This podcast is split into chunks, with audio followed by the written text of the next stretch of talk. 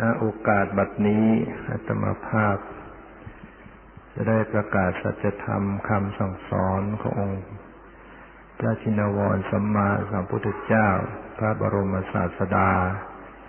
ของพวกเราทั้งหลาย เพื่อให้เกิดสาระประโยชน์ในการเสริมศรัทธาประสาทะ เกิดสติปัญญา การที่จะได้นำไปประกอบ การดำเนินชีวิต ให้เป็นไปอย่างถูกต้องยิ่งขึ้นญาติโยมทั้งหลายเป็นผู้ที่ มีศรัทธาเป็นทุนอยู่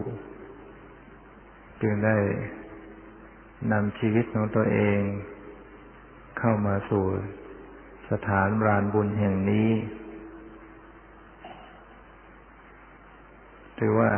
เป็นโชคดีของท่านทั้งหลายกับคนอีกจำนวนมากมาย สัตว์อื่นอีกจำนวนมากมาย ไม่มีโอกาสอย่างนี้ ขอให้พิจารณาให้ดีแล้วจะเกิดความภาคภูมิใจ เกิดความปลื้มใจในชีวิตของตนเอง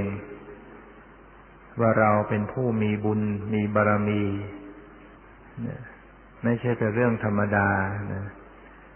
การที่บุคคลจะได้มีโอกาสมาเข้าวัด มีโอกาสมารักษาศีล มีโอกาสมาฟังธรรม มีโอกาสให้ทาน มีโอกาสเจริญภาวนา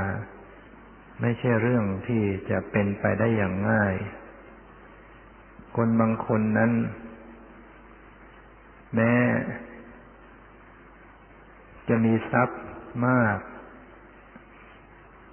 มีทรัพย์สินเงินทองมากมาย แต่เขาก็ไม่มีโอกาสจะได้ทำบุญ ไม่มีโอกาสจะได้สละ ทรัพย์ให้เป็นสาระเป็นกุศล ให้เป็นที่พึ่งให้กับตนเอง นั่นก็เพราะว่า เขาไม่มีศรัทธา ไม่มีศรัทธาที่จะมองเห็นคุณค่าของการทำบุญ ทรัพย์เหล่านั้นก็กลายเป็นสิ่งที่ ไม่มีสาระให้กับชีวิตของเขาเหล่านั้น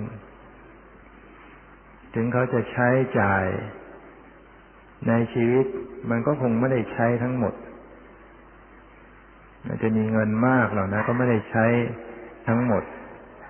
ฉะนั้นการที่ญาติโยมแม้ว่าบางท่านจะอยู่ในฐานะที่ปานกลาง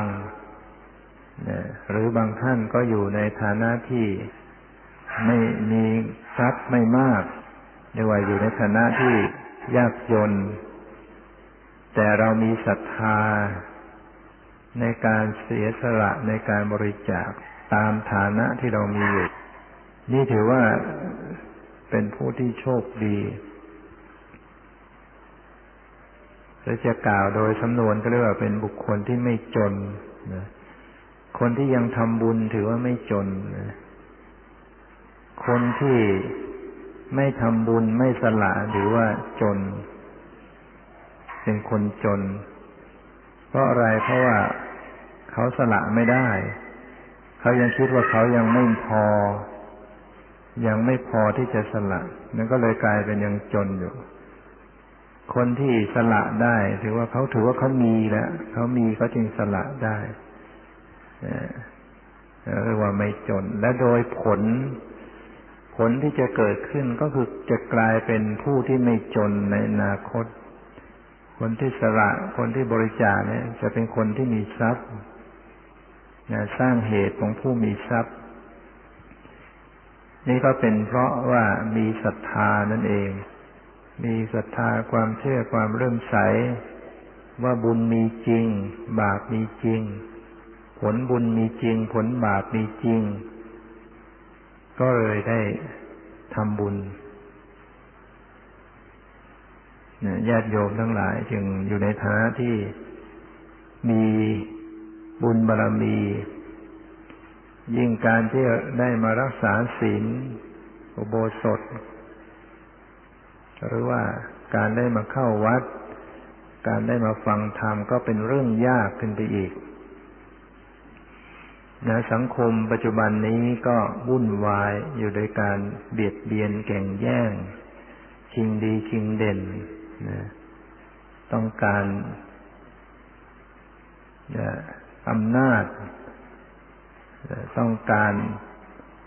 ยศต้องการบริวาร ก็มีการช่วงชิง เบียดเบียนเรียกว่าเต็มไปด้วยความเห็นแก่ตัว เขาดำเนินชีวิตอยู่กับอกุศลธรรม อยู่กับการเบียดเบียนซึ่งกันและกัน และในขณะที่ชีวิตต้องหมดไปหมดไป การเวลาคืนชีวิตไปคืนชีวิตไป แต่ว่าการกระทำของบุคคลเหล่านั้นก็ตกอยู่ในอำนาจของอกุศล อยู่ในอำนาจของเหตุที่จะทำให้เกิดความทุกข์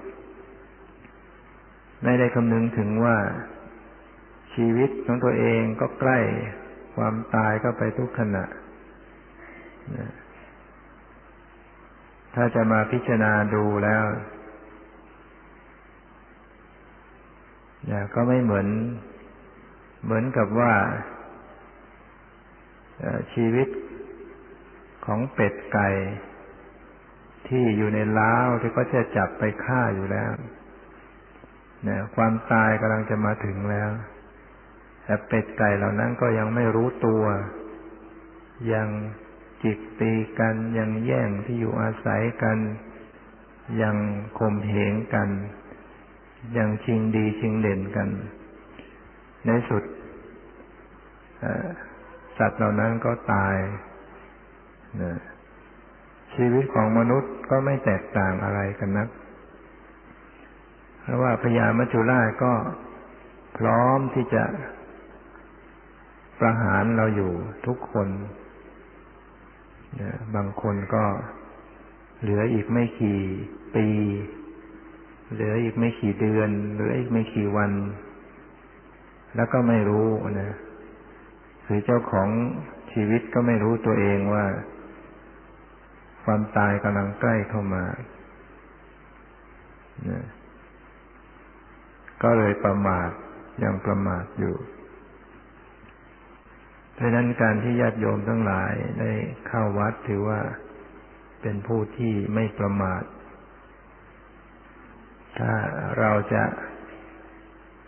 ให้ยิ่งขึ้นก็คือการต้องเจริญภาวนาในการปฏิบัติกรรมฐานเจริญภาวนาให้ยิ่งขึ้น ก็ยิ่งจะเป็นโอกาส ที่จะทำให้เราพ้นทุกข์ได้ง่ายได้ไวได้โดยตรงการเจริญภาวนาเป็นการสร้างเหตุที่จะทำที่สุดแห่งทุกข์โดยตรง เป็นกุศลที่จะทำลายภพชาติทำลายเหตุที่จะทำให้ต้องไปเวียนว่ายตายเกิด การเจริญภาวนาก็คือการทำกุศลให้เจริญขึ้น หรือว่าการเจริญทางจิตใจนะ ด้วยการเพ่งพิจารณาสภาพธรรมต่าง ๆ ที่มีอยู่จริง ธรรมที่ว่านี้ก็รวมทั้งธรรมที่เป็นฝ่ายอากุศล รวมทั้งธรรมที่เป็นฝ่ายอากุศลด้วย คือต้องกำหนดพิจารณาทั้งหมดในเรื่องโดยเฉพาะธรรมที่เป็นฝ่ายอกุศลก็จะเกิดขึ้นในจิตใจของเราอยู่เสมอ นะเรียกว่าเป็นกิเลสหรือเป็นอุปกิเลส เป็นสิ่งที่จรมานะมากระทบมาห่อหุ้ม จิตใจของเราให้เศร้าหมองให้ขุ่นมัว การเจริญภาวนาก็ให้น้อมสติเข้าไปกำหนดรู้ในจิตใจของตนเอง ว่าขณะนี้มีความขุ่นมัวเศร้าหมองอยู่ หรือว่าจิตใจมีสภาพผ่องใส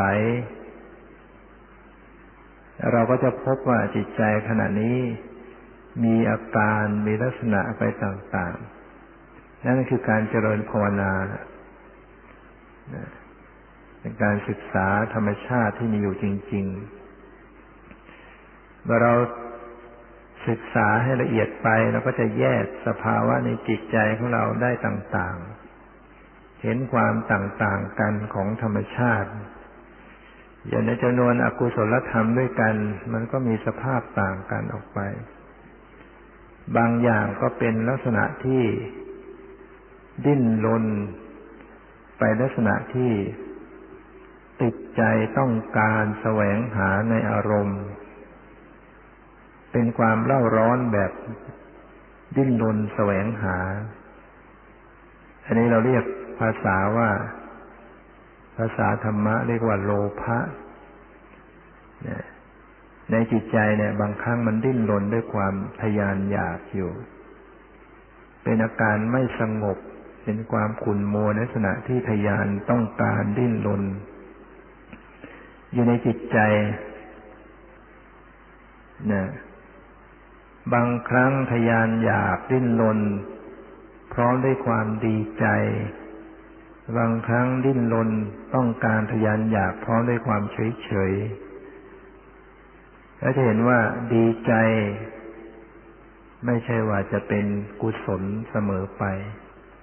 จิตที่ดีใจเนี่ย เป็นอกุศลก็ได้ เป็นบาปก็ได้นะเฉยๆ ก็ยังเป็นบาปได้นะ สภาพจิตที่เฉยๆเนี่ย อย่าคิดว่าเป็นเป็นกุศลเสมอไป จิตที่เฉยๆถ้าหากว่าสวแฝงไปด้วยความทยานอยากอยู่ ความอยากบางขณะจะเกิดพร้อมด้วยความเฉยๆให้เราสังเกตให้ดีว่ามันเป็นอกุศลอยู่ยกตัวอย่างเช่นว่าเรานั่งกรรมฐานอยู่ มันเกิดความปวดความเมื่อย ความไม่สบายกาย ถ้าหากว่าเราไม่ได้กำหนดรู้เท่าทันจิตใจ โลภะที่เป็นอุเบกขาจะเกิดขึ้น คือจะมีความทยานอยาก ไปในความสุขความสบาย คืออยากจะเปลี่ยนอิริยาบถอยากจะเปลี่ยนจาก นั่งขัดสมาธิ ไปเป็นนั่งพับเพียรหรือว่าเปลี่ยนจากนั่งไปเป็นยืนเป็นเดิน ไปนอนนะอยากจะไปนอน อยากจะปล่อยตามสบาย ความอยากชนิดนั้นจะเกิดพร้อมด้วยความเฉยเฉยถ้าเราไม่สังเกตแล้วก็ดูไม่ออกคิดว่าเราไม่ได้เกิดอกุศล ไม่ได้เกิดอกุศลธรรม แต่ถ้าเราพิจารณาให้ดีแล้ว มันมีความทยานอยากอยู่นะแต่นี้ความทยานอยากชนิดนี้มันเฉย มันเกิดความด้วยความเฉยเฉยเพราะเหตุปัจจัยใกล้ของของธรรมเหล่านี้มันมีความทุกข์อยู่ มันมีความทุกขเวทนาเบียดบีบคั้น บีบคั้นอยู่ สภาพของโลภะก็จึงเกิดเพร้อมด้วยความเฉยเฉยเนี่ยเราต้องอ่านให้ออกนะ ฉะนั้น การสอนในการปฏิบัติ ในการพิจารณาอิริยาบถเขาจึงให้พิจารณาว่าก่อนที่เราจะเปลี่ยนอิริยาบถไปเนี่ย จากนั่งไปเป็นยืน หรือจากยืนเป็นเดินจากเดินมานั่ง หรือจะไปนอนเนี่ย ให้พิจารณาสภาวธรรมที่กำลังปรากฏก่อนเนี่ย เพื่อจะไม่ให้เป็นธาตุเป็นเหยื่อของปัญหา หรือเป็นเหยื่อของโลภะถ้าเราพิจารณาดูก็เห็นว่าอ๋อ มันปวดมันเมื่อย มันเจ็บมันไม่สบายนะมันเป็นทุกข์ทางกาย เราก็จะพิจารณาเห็นจิตใจอ๋อจิตใจเนี่ยมันชักต้องการนะต้องการจะเปลี่ยนอิริยาบถต้องการจะไปทำอย่างนั้น ต้องการจะสบาย เราก็รู้ในใจอ๋อความอยาก ต้องความต้องการเกิดขึ้น เมื่อรู้เท่าทันเนี่ย มันก็เปลี่ยนสภาพไป จิตจะปรับมาเป็นปกติ เมื่อจะเปลี่ยนไป ก็เปลี่ยนไปให้รู้ว่ามันทนไม่ได้ความทุกข์มันบีบคั้นมันทนไม่ได้ มันบังคับให้เราต้องเปลี่ยนไป และในขณะที่เราเปลี่ยนอิริยาบถไป ก็เจริญสติรู้ การเคลื่อนไหวของร่างกายไป การมีสภาวะของจิตที่สั่งการออกไป ให้มีลมไปผลักดันให้กายนี้เคลื่อนไป การเคลื่อนไหวอิริยาบถการเปลี่ยนอิริยาบถเหล่านั้น ก็จะเปลี่ยนไปด้วยกุศลธรรม เปลี่ยนไปด้วยสติสัมปชัญญะเพราะสติสัมปชัญญะนี้จะเกิดพร้อมด้วยกุศล แต่ถ้าบุคคลที่ไม่เจริญสติ ก็จะทุกข์ทับพวดพลาดลุกไปเปลี่ยนอิริยาบถไปด้วยอำนาจของความโลภด้วยอำนาจของโลภะที่เกิดพร้อมด้วยความเฉยเฉยหรือด้วยอำนาจของความโกรธ ก็ได้นะเปลี่ยนอิริยาบถไปพร้อมด้วยความโกรธก็ได้ อย่างเรานั่งไปปวดเมื่อยทรมาน แล้วก็เกิดความเบื่อหน่าย เกิดความไม่ชอบใจ ก็พุทไปเลยนะเปลี่ยนไปเลย การเปลี่ยนอิริยาบถอันนี้ก็จะเปลี่ยนไปด้วยอำนาจของโทสะคือความโกรธ สลับอาจจะสลับกับโลภะอยากจะนอน อยากจะหาความสุข อยากนึกถึงความสุขสบาย เพราะมันไม่สบายกายอยู่ เกิดความไม่ชอบใจในความเรื่องเป็นโทสะบ้างเป็นโลภะบ้าง เนี่ยอกุศลธรรมเกิดขึ้นได้ทุกขณะฉะนั้นถ้าเราได้สังเกตพิจารณาให้ดีก็จะแยกสภาวะในจิตใจของเราได้ออก ความโลภบางครั้ง ก็เกิดพร้อมด้วยมานะความถือตัวถือตนไปด้วย ความโลภบางครั้ง ก็ไม่มีไม่เกี่ยวข้องกับมานะ ความโลภบางครั้งประกอบด้วยความเห็นผิด บางครั้งก็ไม่ประกอบด้วยความเห็นผิด ในข้อที่ประกอบด้วยความเห็นผิด ก็แน่นอนนะคนที่ไปลักไปขโมยไปช่อโกงผู้อื่น ด้วยหน้าของความโลภนั้น โดยคิดว่า เราได้มากยิ่งดี เราโกงเขาได้ยิ่งดี ไม่ได้คิดถึงว่ามันเป็นบาป ไม่ไม่คิดถึงผลแห่งบาป คือไม่ไม่ไม่เชื่อเลยเรื่องบุญเรื่องบาปลักได้ขโมยได้โกงได้ยิ่งดี ความโลภชนิดนี้ก็จะเกิดพร้อมด้วยความเห็นผิดเนี่ยเกิดพร้อมด้วยความเห็นผิดคือ ความเห็นผิดไปว่าบุญไม่มีบาปไม่มี อันนี้ผลมันก็มีมากกว่า บาปเหล่านี้ก็มีผลแรงกว่า กับบุคคลที่โลภเพราะอยากได้ทรัพย์สมบัติของผู้อื่น มีโอกาสช่วยได้ก็ช่วย มีโอกาสโกงได้ก็โกง แต่รู้ว่ามันเป็นบาป รู้ว่ามันไม่ดี แต่ว่ามันอยากได้ มันทนต่อความอยากไม่ไหว ก็เลยทำลงไป อย่างนี้ก็เป็นความโลภที่ไม่ประกอบด้วยความเห็นผิดได้ดังนั้นคนที่รักคนที่ขโมยไม่ใช่ว่า บางคนจะไม่รู้นะว่ามันเป็นบาป รู้ว่ามันเป็นบาป แต่มันมันอยากจะได้ มันทนต่อความอยากไม่ไหว หรือในกรณีอื่น ๆ เกี่ยวข้องกับอารมณ์อื่น ๆ ไม่ได้เกี่ยวข้องกับการลักขโมย มันก็เกิดขึ้นได้ เป็นความโลภที่ไม่ได้ประกอบด้วยความเห็นผิดก็ได้นะ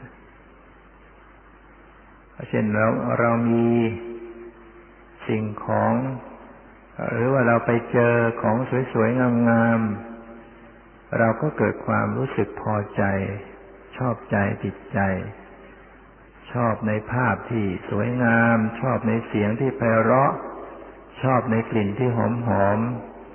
ชอบในรสอาหารที่อร่อยอร่อย ชอบในสัมผัสที่นุ่มนวลในขณะนั้น ความโลภเหล่านั้นเกิดขึ้นแล้วนะเป็นโลภะเกิดขึ้นความชอบใจติดใจในอารมณ์นี่เป็นโลภะ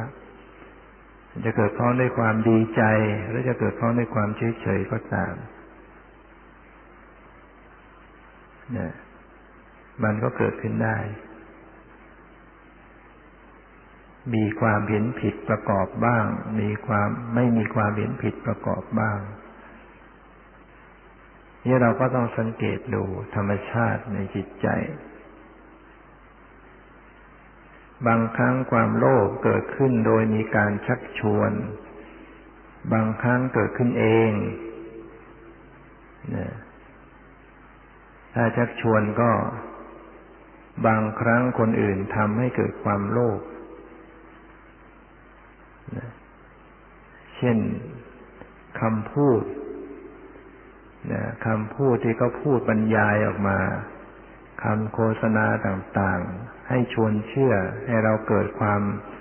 ชอบใจติดใจไปตามอารมณ์นั้นพารณา ให้เห็นว่าสิ่งนั้นดีสิ่งนั้นสวยสิ่งนั้นงามอะไรต่างๆ เราก็เกิดความโลภหรือแม้แต่เราฟังเพลงนะเพลงบางอย่างที่เราฟังนั้น จิตของเราก็จะประกอบไปด้วยความโลภคือเราจะเคลิบเคลิ้มติดใจ ไปตามภาษา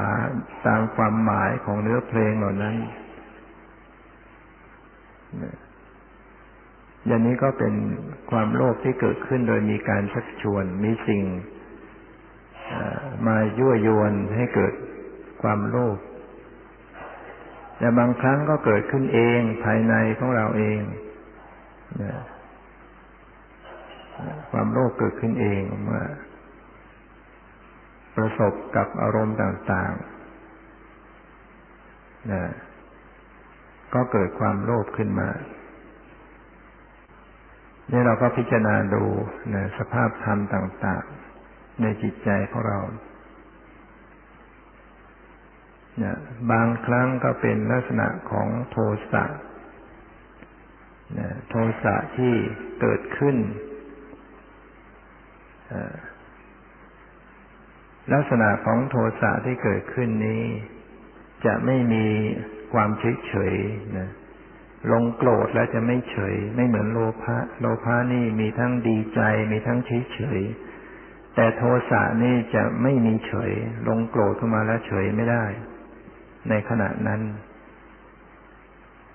โกรธขึ้นมาแล้วจะต้องมีความโทมนัสใจอยู่เนี่ยจะต้องมีความเสียใจอยู่ในตัวของโทสะนั้นนสภาพจิตเนี่ย ถ้าเราสังเกตดู นี่ความโกรธ ก็ไม่ได้หมายถึงว่าเราจะต้องมีความพยาบาทอาฆาตต้องไปทำร้ายผู้อื่น ถึงจะเรียกว่าความโกรธ แม้แต่หากเรานั่งอยู่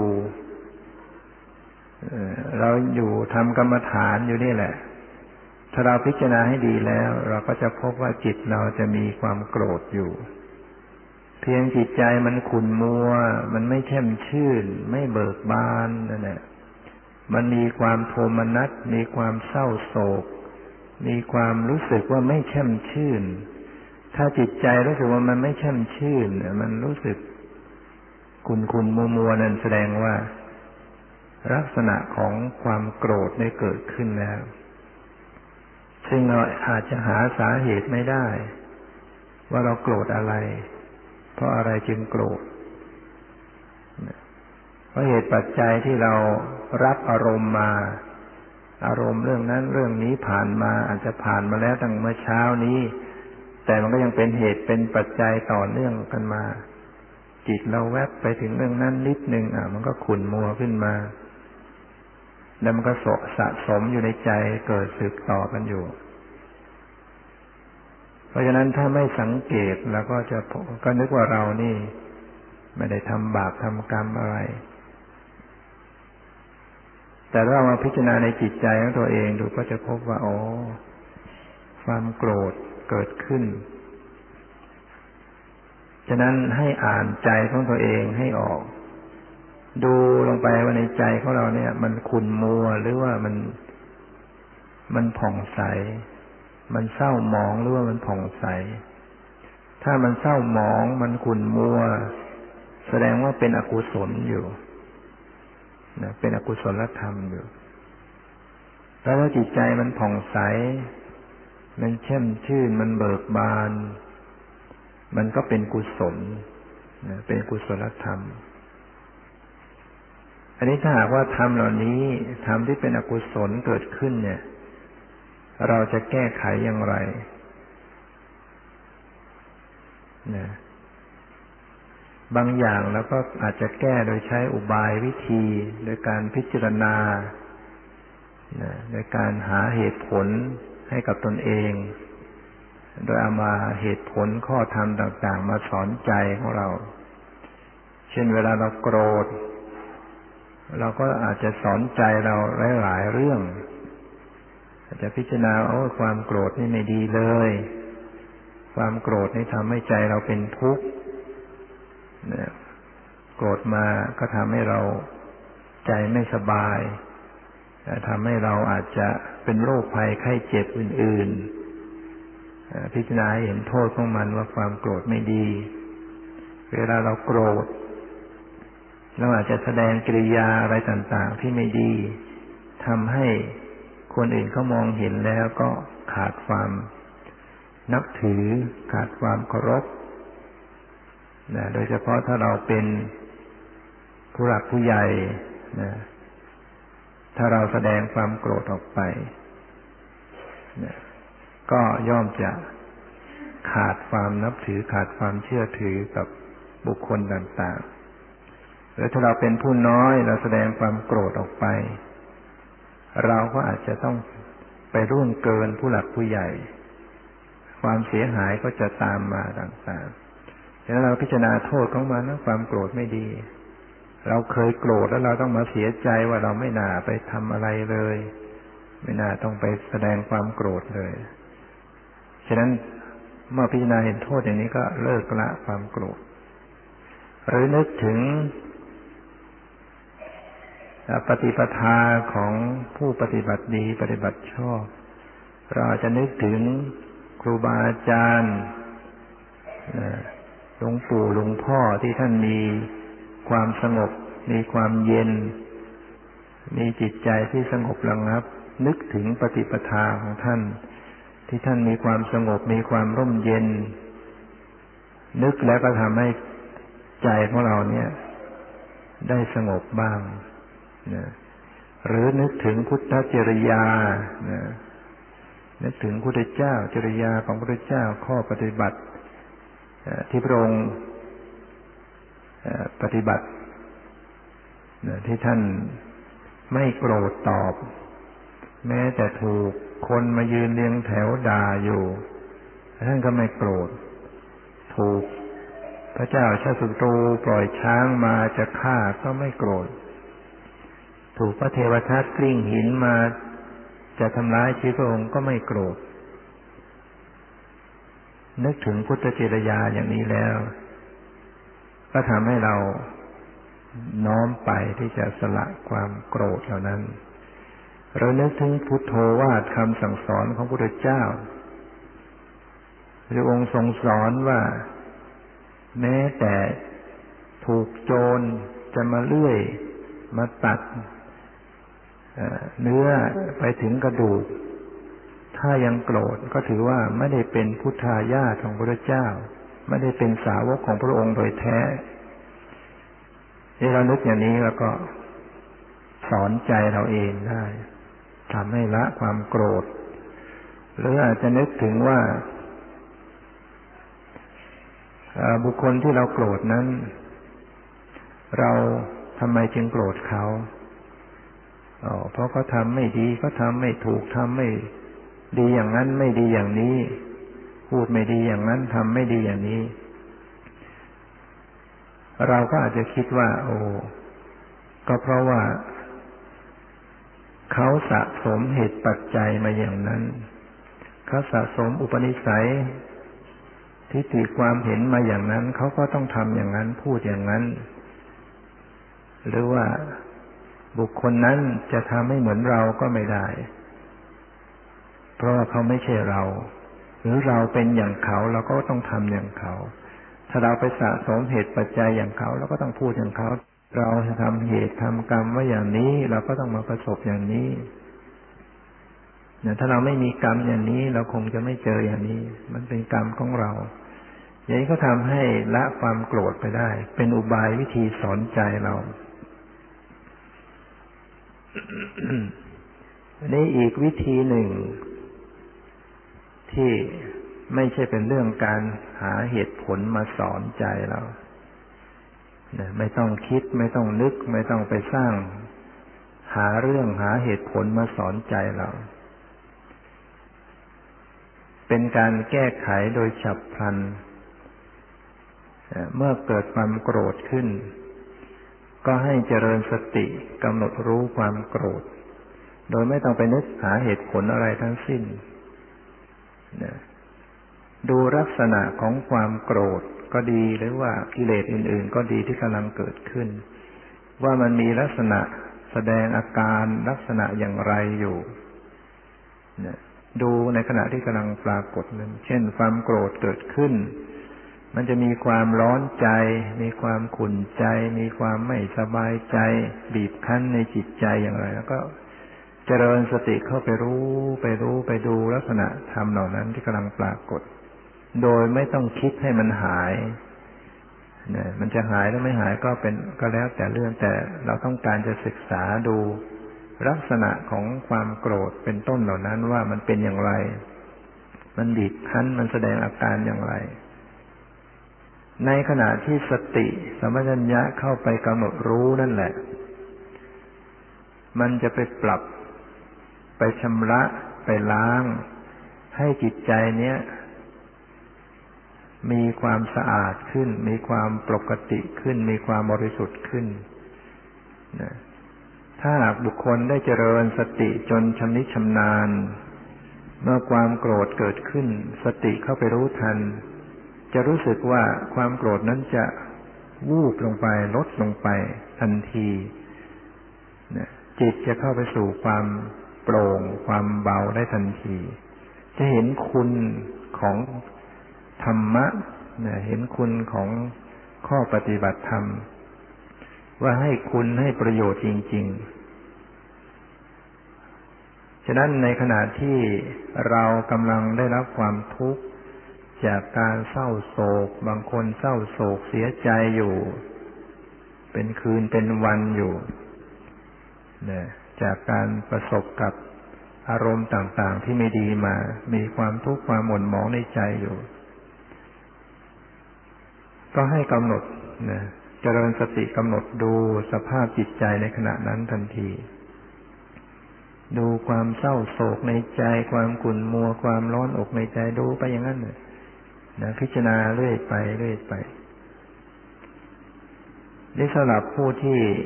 ฝึกใหม่ เมื่อเจริญสติเข้าไปกำหนดรู้ในใจ ก็อยากจะให้มันหายทันใจเนอเมื่ออยากจะให้หายทันใจ พอมันไม่ทันใจก็เลยยิ่งโกรธหนักขึ้นอีกโกรธมากขึ้นอีกว่าทำไมมันไม่หาย เพราะฉะนั้นการกำหนดจึงต้องละความต้องการ คืออย่าไปหวังให้มันหายนะปฏิบัติกำหนดรู้เพียงเพื่อต้องการจะพิจารณา สิ่งที่กำลังปรากฏว่ามันมีลักษณะอย่างไรไม่ต้องการให้มันหายหรือไม่หายทำจิตให้ตรงเมื่อกำหนดไปแรกๆที่ยังไม่ชำนาญ ก็จะรู้สึกว่าเหมือนกับว่า มันไม่หายโกรธก็รู้อยู่อย่างนั้นไม่เห็นมันหาย เราก็ไม่ต้องไม่ต้องมันไหว ก็กำหนดเรื่อยไปดูเรื่อยไป มันก็เป็นการเจริญกรรมฐาน เจริญข้อธรรมานุปัสสนาสติปัฏฐาน เจริญข้อจิตตานุปัสสนาสติปัฏฐาน คือการกำหนดรู้สภาพจิตกำหนดรู้สภาพธรรมที่เกิดขึ้นกับจิต เมื่อเห็นจิตมีสภาพ มีอาการความโกรธก็ดีความโลภก็ดีก็กำหนดรู้ เมื่อจิตมันหลุดพ้นจากความโกรธ หลุดพ้นจากความโลภจิตเข้าสู่ความเป็นปกติก็รู้อีกเนี่ยเดี๋ยวอกุศลธรรมเกิดขึ้นก็รู้อกุศลธรรมหมดไปก็รู้ อย่างนี้เป็นธรรมะที่พิสูจน์ได้นะหลักธรรมคำสอนในพุทธศาสนาจึงสอนให้แก้ทุกข์ได้ในปัจจุบันนี้ ดับทุกข์ได้ในปัจจุบันนี้เป็นที่พึ่งได้จริง ๆ ถ้าใครมีธรรมะแล้วก็จะเป็นที่พึ่งได้ ถ้ารงคนไม่มีธรรมะ ไม่มีข้อปฏิบัติลองคิดดูว่า จะทุกข์ขนาดไหน เมื่อไปเจอความเดือดร้อนจากเรื่องราวต่างๆที่ประสบเนี่ย แล้วจิตใจมีความทุกข์โทมนัสเล่าร้อนอยู่ในใจ ถ้าไม่มีธรรมะเนี่ย จะทุกข์มากขนาดไหน จะเสียใจมากขนาดไหน ฉะนั้นบางคนจึงต้องกลายเป็นคนเสียสติไป ด้วยอำนาจของความเสียใจมาก ๆ ความฟุ้งซ่านมากๆนั้นญาติโยมทั้งหลายที่มีโอกาสได้มาศึกษาได้มาปฏิบัติ ก็เป็นผู้ที่โชคดี เป็นเพียงแต่ว่า ขอให้เราได้น้อมนำไปประพฤติปฏิบัติ ปฏิบัติธรรมนี่ก็ศึกษาในชีวิตในตัวเราเองนี่แหละ แม้ธรรมที่เป็นฝ่ายกุศลเกิดขึ้น ซึ่งส่วนใหญ่เราไม่ค่อยได้พิจารณา เวลาเราทำกุศลเนี่ย เราไม่ค่อยได้พิจารณา ไม่ได้พิจารณาสภาพจิตของตัวเองว่า ขณะนี้กุศลธรรมเกิดขึ้น เวลาเราบริจาคทาน จิตใจของเรากำลังล่าเริงกำลังปีติเราก็กำหนดรู้ เวลาเราสวดมนต์ไหว้พระสวดมนต์สภาพจิตของเรามีความสงบ เราก็กำหนดรู้สภาวะของจิตใจที่มีความสงบ เวลาเรานั่งกรรมฐานเจริญภาวนา จิตใจของเรามีความสงบ มีความผ่องใส มีปีติ มีศรัทธาเกิดขึ้น เราก็อ่านเรียนรู้ในจิตใจของเราเนี่ย อันนี้ว่าบุคคลบางคนก็ศึกษากำหนดเรียนรู้ในส่วนของจิตใจไม่ออก ศึกษาในส่วนของนามธรรมไม่ออก ก็ยังมีข้อที่จะให้ปฏิบัติที่ง่ายขึ้น ก็คือการศึกษาในส่วนของทางร่างกาย ซึ่งเรียกว่ารูปธรรม ซึ่งเป็นของหยาบขึ้น จะกำหนดได้ง่ายขึ้น โดยการศึกษาพิจารณาสภาพธรรมต่างๆที่กาย เช่นการกำหนดลมหายใจเข้าออกเดี๋ยวเรากำหนดจิตยังไม่ถูก ดูจิตดูใจไม่เป็น ก็ดูในส่วนของกาย เช่นลมหายใจเขาออก หรือว่าดูอิริยาบถยืนเดินนั่งนอน อิริยาบถย่อยต่างๆ การโค้การเหยียดการเคลื่อนไหวให้มีสติรู้เข้ามาที่กายที่มีอาการไปต่างๆกำหนดรู้ ความเย็น ความร้อน ความอ่อน ความแข็ง ความหย่อน ความตึงที่มากระทบที่กาย ศึกษาพิจารณาในกาย อย่างนี้แล้วก็เป็นการเจริญกรรมฐาน เป็นการศึกษาธรรมะเมื่อจิตใจคุ้นเคยกับกายก็จะก้าวไปสัมพันธ์กับจิตใจกำหนดสภาวะจิตใจนั้นที่กล่าวนั้นได้อีก นี่หากว่าเรากำหนดร่างกายมาอย่างนี้ ก็ยังรู้สึกว่าจิตใจไม่อยู่ไม่ตั้งมั่น ก็อาจจะดึงเอาสมุติบัญญัติเข้ามาร่วมด้วย เช่นการพิจารณาผม ให้เห็นว่าเป็นของไม่สวยงาม พิจารณาเล็บ พิจารณาฟัน พิจารณาเนื้อหนัง พิจารณาอวัยวะในร่างกายต่างๆ ให้เห็นว่ามันเป็นของไม่สะอาดเป็นของปฏิกูล ให้จิตใจเกิดความสงบระงับ อย่างนี้ก็ได้นะพิจารณา จนจิตใจสงบระงับ แล้วก็ปล่อยวาง จากการนึกคิดในมโนภาพเหล่านั้นนะกำหนดเข้าไปสู่ความรู้สึก ความตึงความหย่อนความเย็นความร้อน และกำหนดไปสัมพันธ์กับจิต ความรู้สึกนึกคิดในจิตใจ จนกระทั่งว่า มีความเป็นปกติในการกำหนดรู้ คือเมื่อถึงระดับหนึ่ง ก็มีความสัมพันธ์กันหมดกำหนดรู้ทั้งกายทั้งจิตไม่บังคับไม่เลือก บางขณะก็สัมพันธ์รู้ที่กาย ความเย็นร้อนอ่อนแข็งหย่อนตึง บางขณะรู้สัมพันธ์ที่จิต ความคิดนึกความรู้สึกในจิตใจ จนกระทั่งว่า ปรับเข้าไปสู่ความเป็นปกติ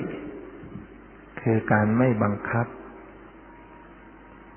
การทิ้งจากสมุติบัญญัติ ทิ้งจากความหมาย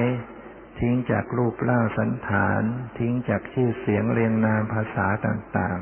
ๆ เข้าไปสู่ความเป็นปกติคือการไม่บังคับ การไม่ยินดีไม่ยินร้าย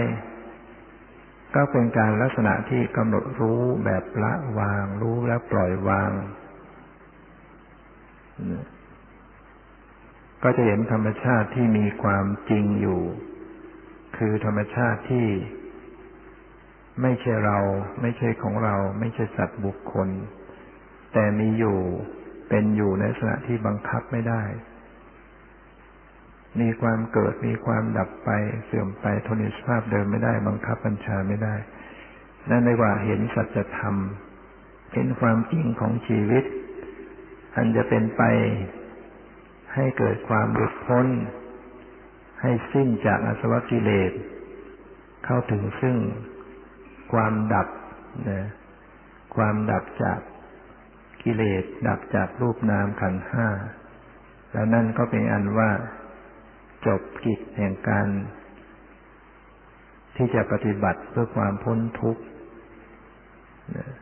เพราะนั้นคำสอนในพุทธศาสนาก็เป็นเป็นการสอนถึงที่สุด คือทำที่สุดแห่งทุกข์ได้ ด้วยตัวของเราเองนี่แหละ ฉะนั้นเราก็จะสังเกตหรือเราจะพิจารณาประสบการณ์ในชีวิตจิตใจของเราที่ผ่านมาว่า บางช่วงจิตใจของเราก็อาจจะ ขยันหมั่นเพียรตั้งอกตั้งใจดี ไม่ว่าจะเป็นเรื่องของการปฏิบัติหน้าที่ ที่จะเป็นประโยชน์ต่อผู้อื่นก็ตาม หรือว่าหน้าที่ในการปฏิบัติ ในการขัดเกลาจิตใจของตนเองก็ตาม เราก็จะพบว่าบางครั้งเราก็มีความขยัน มีความมีกำลังมีกำลังใจในการที่จะปฏิบัติ แต่บางครั้ง เราก็อาจจะรู้สึกว่าจิตใจเราท้อถอย ท้อแท้ ต่อการที่จะปฏิบัติชำระจิตใจของตนเอง ขัดเกลาจิตใจของตัวเอง หรือการจะปฏิบัติหน้าที่อื่น ๆ รวมทั้งกิจวัตรปฏิบัติ ซึ่งเป็นการกระทำโดยปกติ ในชีวิตประจำวัน เราก็พลอยรู้สึกว่าเป็นเรื่องลำบาก นั่นก็เพราะว่ากำลังของกุศลธรรมมันน้อยลงนะอกุศลธรรมมันก็ครอบงำเมื่อเป็นเช่นนี้เราก็ต้องพยายามเสริมกำลังฝ่ายดี ฝ่ายกุศลไว้ ถ้าเรามีกำลังฝ่ายดีมากแล้ว มันก็จะช่วยพยุง สภาพจิตใจของเราให้สูงส่งขึ้น ให้เจริญขึ้น นั้นสิ่งที่เราจะสะสมข้อมูล หรือกำลังฝ่ายกุศล เราก็จะต้อง ใช้วิธีการหลาย ๆ อย่าง จากการที่เราจะต้องแสวงหาบัณฑิต หาผู้รู้ผู้ที่มีปฏิปทา ปฏิบัติดีปฏิบัติชอบ นั่นจะเป็นกำลังนะดึงดูดเราให้สูงส่งขึ้น เป็นไปตามธรรมชาติ ฉะนั้นพระเจ้าจึงสอนให้เราครบบัณฑิตนะถ้าครบบัณฑิตแล้ว ความเจริญก็จะเกิดขึ้น นอกจากนี้เราก็ต้องหลีกเลี่ยงคนพาล คนพาลในที่นี้ก็ไม่ได้หมายถึงว่าจะต้องเป็นคนเกเรเป็นนักเกรงเป็นคนทุจริต จี้ปล้นอะไรถึงขนาดนั้น อย่างนั้นเท่านั้น แม้แต่คนที่มีความเกลียดค้าน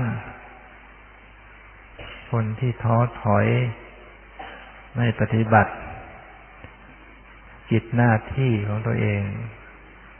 นั่นก็ถือว่าเป็นพานอย่างหนึ่งเป็นความอ่อนแอนะเราถ้าหากว่าเราใกล้ชิดกับคนที่อ่อนแอ คนที่เกลียดค้าน คนที่ย่อท้อ คนที่ท้อถอย เราก็จะพลอยเป็นไปด้วยนะคอยท้อถอยตามไปด้วย นี่เป็น เรื่องที่เราจะต้องถือเป็นหลักไว้ว่า การที่เราจะสร้าง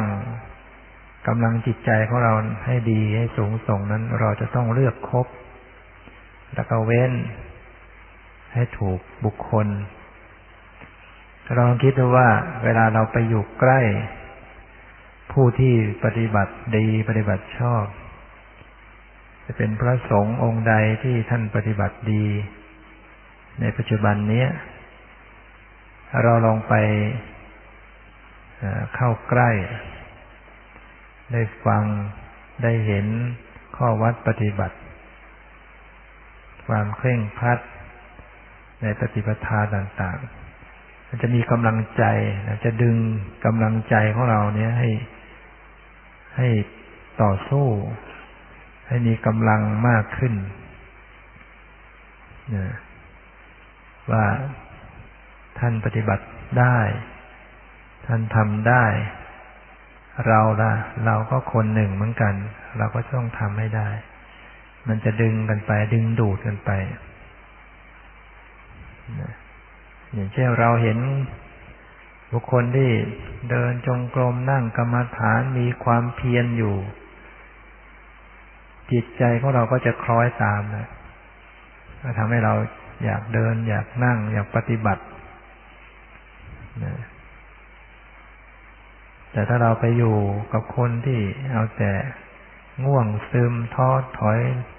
เกลียดค้านเราก็เกลียดค้านไปด้วย ท้อถอยไปด้วย ง่วงซึมไปด้วยนะฉะนั้นบางครั้งเราก็จะต้องหาโอกาส ไปพบปะ ไปอยู่ใกล้ ไปฟังธรรม ไปสนทนาธรรมกับพระที่ปฏิบัติดีปฏิบัติชอบ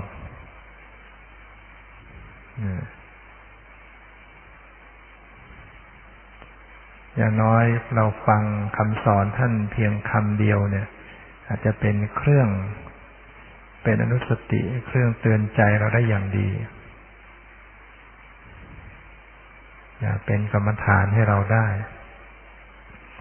เพราะความบริสุทธิ์นะแล้วที่ท่านปฏิบัติดีปฏิบัติชอบก็มีความบริสุทธิ์ที่จะเปล่งที่จะสอนเราออกมา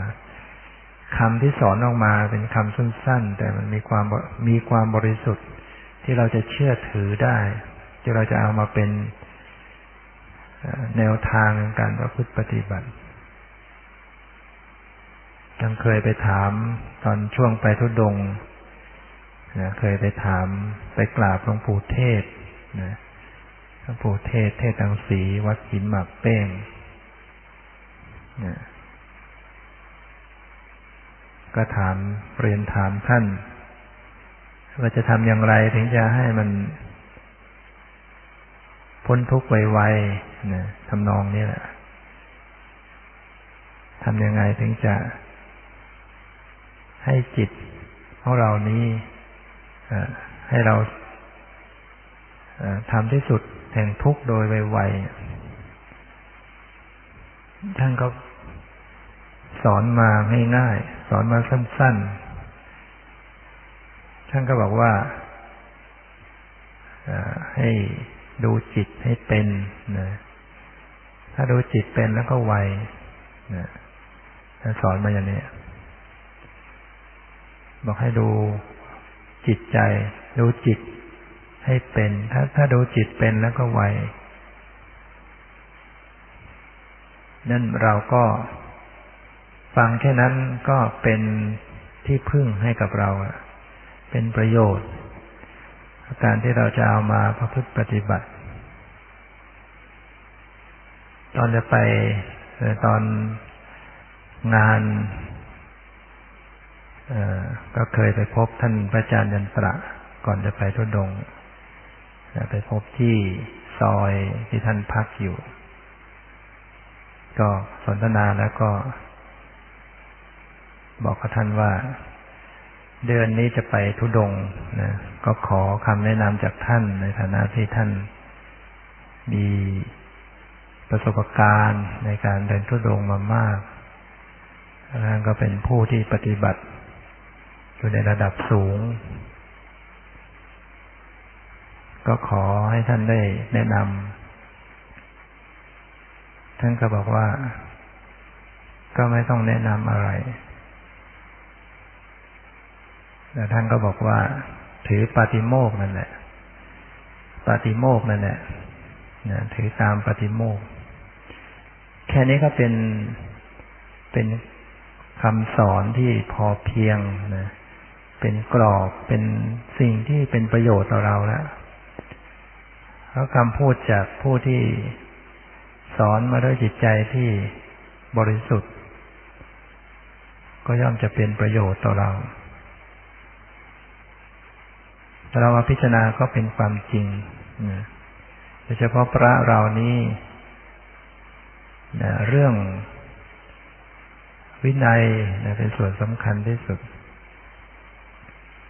ถ้าเรารักษาวินัยของเราให้ให้ดีให้บริสุทธิ์ที่สุด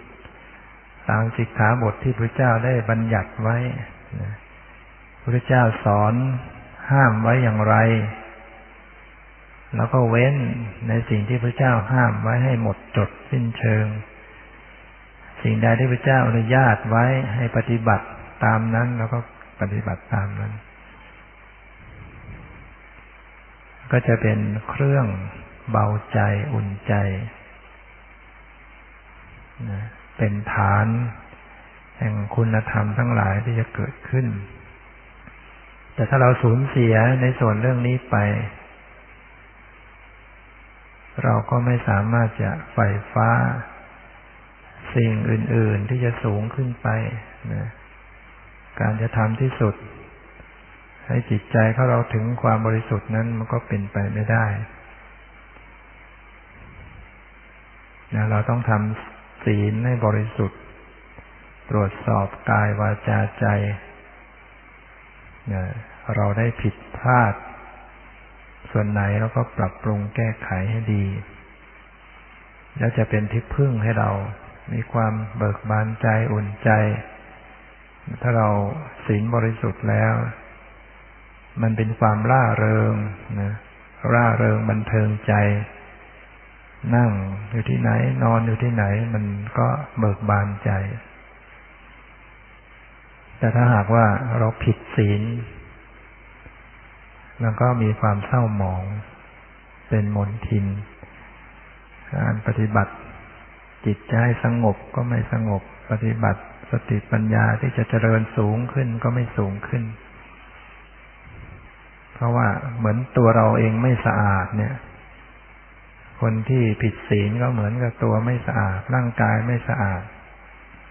เราจะไปแต่งอาภรณ์ใส่เสื้อใส่ผ้าอย่างดีอย่างไรมันก็ ไปเข้าใกล้ใครมันก็ เราก็คงไม่กล้า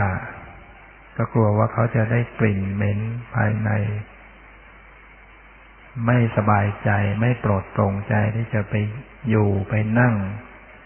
ไปเข้าสังคม ชั้นใดก็ดี ถ้าศีลเราไม่ดีไม่บริสุทธิ์การปฏิบัติ สมาธิปัญญาก็ก็เกิดขึ้นไม่ได้ แต่ถ้าศีลบริสุทธิ์นึกถึงศีล นั่งแล้วก็นึกถึง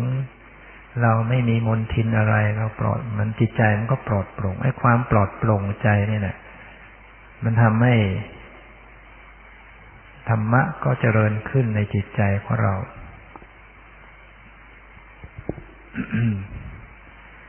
ฉะนั้นเราก็ต้องมาพิจารณาในส่วนศีลของตัวเองให้บริสุทธิ์ แล้วก็พยายามพอกพูนส่งเสริม ในส่วนของกุศลธรรมต่าง ๆ ให้มากขึ้น บางครั้งจิตใจเราตกเราก็ต้องเข้าหา ผู้มีศีลมีสมาธิมีปัญญาอันเลิศ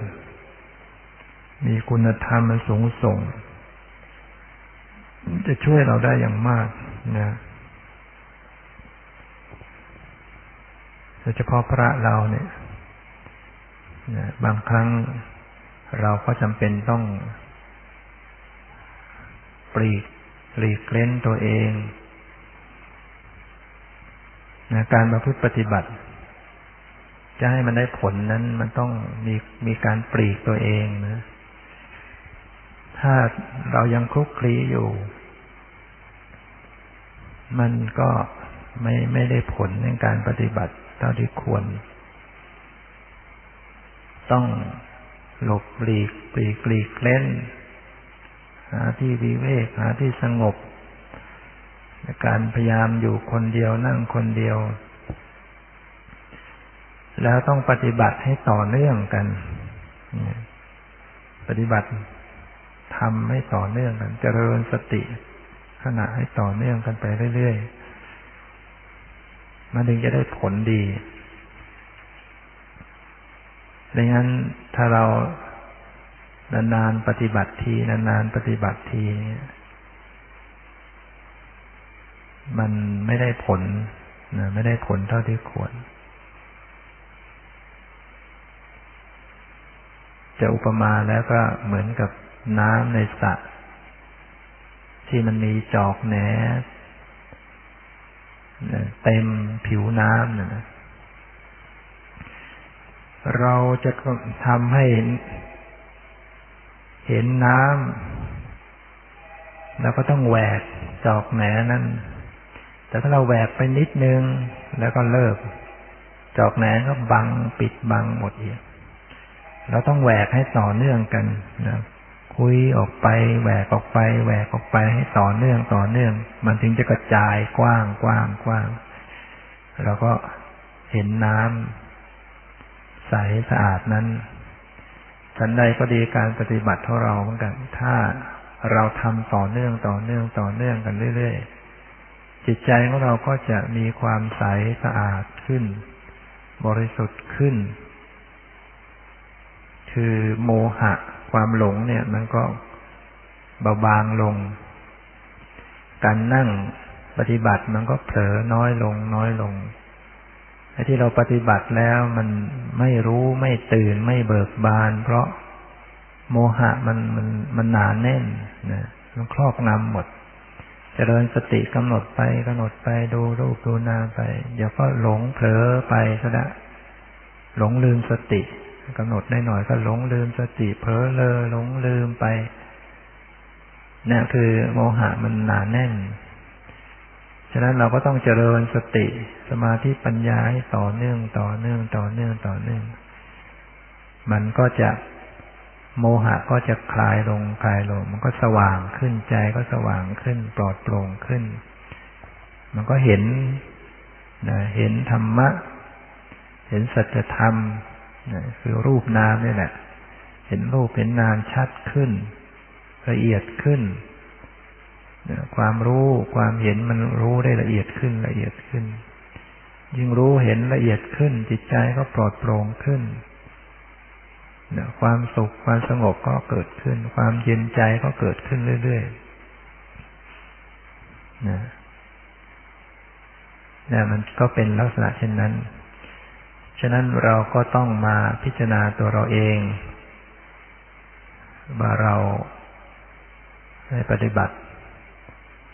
อยู่ในลักษณะอย่างไร ถ้าเราหวังจะให้ได้ผลในการประพฤติปฏิบัติ เราก็ต้องเก็บตัวเองหาทางหลีกเล่น แล้วก็ปฏิบัติให้ต่อเนื่องต่อเนื่องกัน ความสำเร็จก็จะเกิดขึ้น ตามที่ได้แสดงมาก็เห็นว่าพอสมควรกับเวลา พอยุติไว้แต่เพียงเท่านี้ สุดนี้ขอความสุขความเจริญในธรรมจะมีกัญญาสมาปฏิบัติธรรมทุกท่านทุกคนเถิด